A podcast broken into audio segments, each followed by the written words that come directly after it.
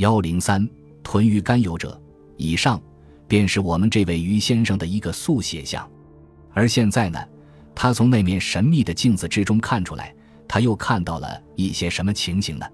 说出来真是太绝可怪了。再说一遍，镜子里的影子完全不是他。镜子里的那个家伙太漂亮了，一套浅色的西装，剪裁的入时而配身，洁白的衬衫配上一条鲜艳的领带，一个梅花形的小钻针扣在这领带上在闪烁发光。在看头上一些稀疏而带白星的头发却已梳得很光亮，看样子是很花费了些美发浆。这个时髦家伙的年岁看去顶多只有40岁。最主要的是镜中人的小白脸又光又洁，你拿显微镜来照这整个的颜面上面，你也不会找到半根胡子星。他的最尊贵的八字小须失踪了。你想，一个塑像穿中装而很旧派的人物，他在照镜子的时候竟发现了如上那样一个神秘的影子，你想吧，他将发生如何昏迷错愕的感觉。总之，镜中人的面貌在他略带近视的眼光里，轮廓还有点像他，而镜中人的样子却已经绝对不像是他。如果说镜中的影子就是他，他怎么竟会变成这种样子呢？如果说镜中的影子并不是他，那么他自己的影子呢？他自己又到哪里去了呢？他睁大了恐怖的眼球，重新跌进了噩梦的深渊。最初他还以为这是眼睛的错觉，因为在这一个离奇的晚上，他自觉他的神经有点错乱。他疑惑他在过去的时间中曾经剧烈地喝醉过酒，以致在听觉与视觉上屡次发生错乱的感觉。但是他尽力抹抹他的眼眶，尽力在凝视着镜中的迷离的影子，清清楚楚这是一个穿西装的人。低头看看身上没有错，用手摸摸身上也没有错。一种无可形容的恐怖霎时布满于全身，这使他立刻想到了以前所听得的那些借尸还魂的故事。他的身子不自觉地渐渐直立起来，接着又不自觉地颓然地倒坐下去。最后他的视线已凝冻在镜子上，他的血液已凝冻在血管里，而他的身子也连带像一座化石那样凝冻在他的座位之中，不复再有动作的可能。至少这时他的外表的神情却已接近疯狂的状态。无怪四周的做客不时举起惊奇的眼色飘到他的座位上来，那些女侍应生也都纷纷把视线从各个不同的角度里集中于他的脸上，尤其是最初招待他的那一个，偶尔向他偷看一眼，格外显着害怕的样子。他这僵化的状态，如果没有一些东西唤醒他，简直不知道将要维持到怎样长久。可是在这昏迷错愕的瞬间，那个离奇突兀的雨声紧接又悠悠然像叫魂那样起于他的座后，那个声音清楚地在说：喂，于先生，胡思乱想做什么？你的危险来了，还不赶快留意吗？这同样的可怕的雨声好像一连说了2遍。在第2遍上，他让危险2字从那面迷离的镜子里把惊魂唤回来。他再度旋转眼光，急剧地寻找这雨声的来源，但是他依旧没有找到。他只发觉四周有许多人在汹汹然地向他注意。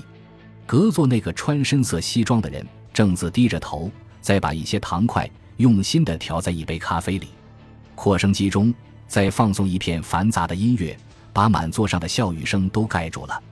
一切的事情都是那样离奇而突兀，仿佛在他昏迷的脑壳里接连在放焰火，使他越弄越不懂。今天晚上到底碰到了什么恶鬼？他这样想，想念未已，突然一个更严重的声气忽又直刺进他的耳朵，那个声音很害怕的在说：赶快看门口。这最后一次的雨声已使他疑惑到那个向他发言的人就是隔座这个穿深色西装的家伙，但是他来不及向这家伙加以更多的注意而已。抬眼看到这咖啡馆的门口里正有一个很可怕的角色在昂昂然走进来。走进来的新角色是一个魁梧大汉子。如果说眼前这满咖啡馆的做客身材都不及新进来的这人那样高大，这话也不算武断。此人头戴一顶黑呢帽，身穿一件深青色的碧鸡长袍，两个袖子连着里面白纺绸短衫的袖口一同不规则地卷起，在他强壮且多毛的臂腕上右腕露出一个阔带的大手表。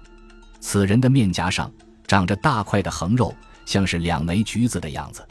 他的一双向外突出的眼珠完全是三角形，好像上帝在安置他这三角怪眼的时候，怕他这双眼珠因过于突出而脱离眼眶，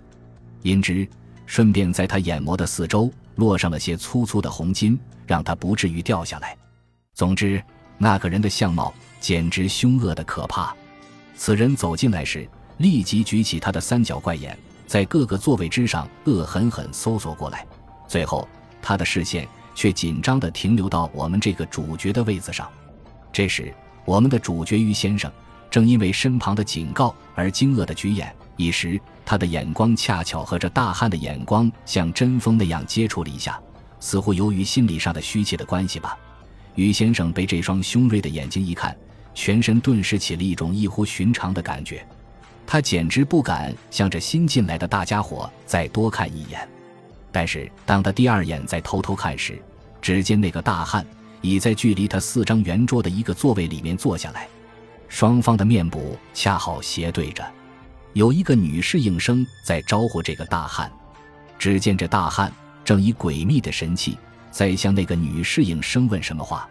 女士应声一面回答一面在扭转头，不时把眼梢歪到自己这边来，看样子他们对于自己分明正有什么诡秘的谈论。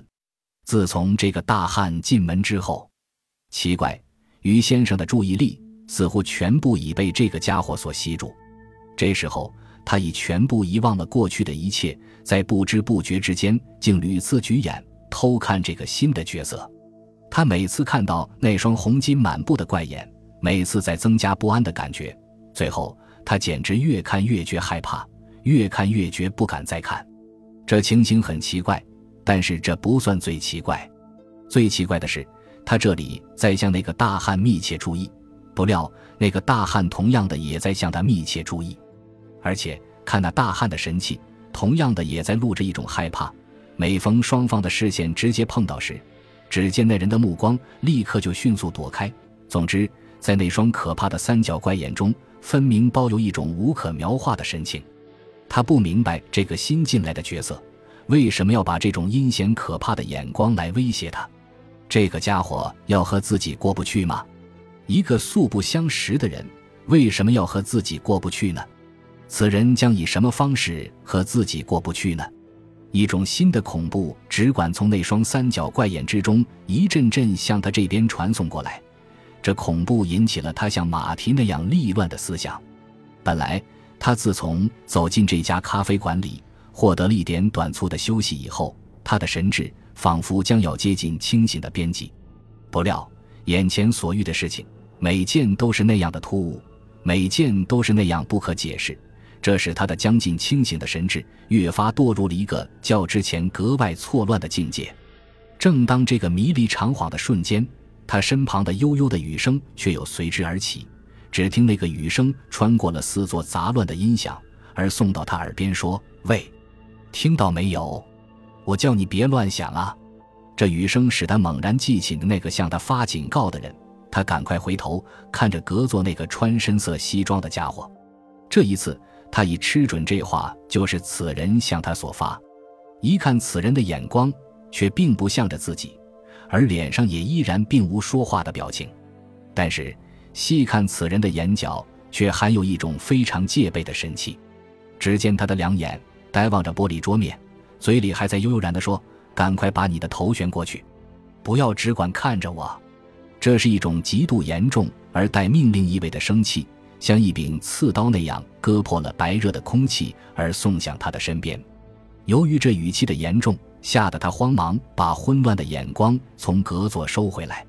他不期然而然又抬眼偷望对方那个大汉，恰巧看到那个大汉也在抬眼偷看他，四条视线略一接触，他看到那双三角怪眼却像一转阵地似的躲闪到了别处去。同时他听到隔座穿西装的那个人还在用着警告的语气向他说：喂喂，于先生，别忘记你的身价，你得留心着对面这个恶汉。”那声音又连着说：“好好保护你自己，千万不要再向我看。”以上的语句虽然并不响亮，但每个字眼夹杂在音乐的反响之中，都有一种沉重的力量。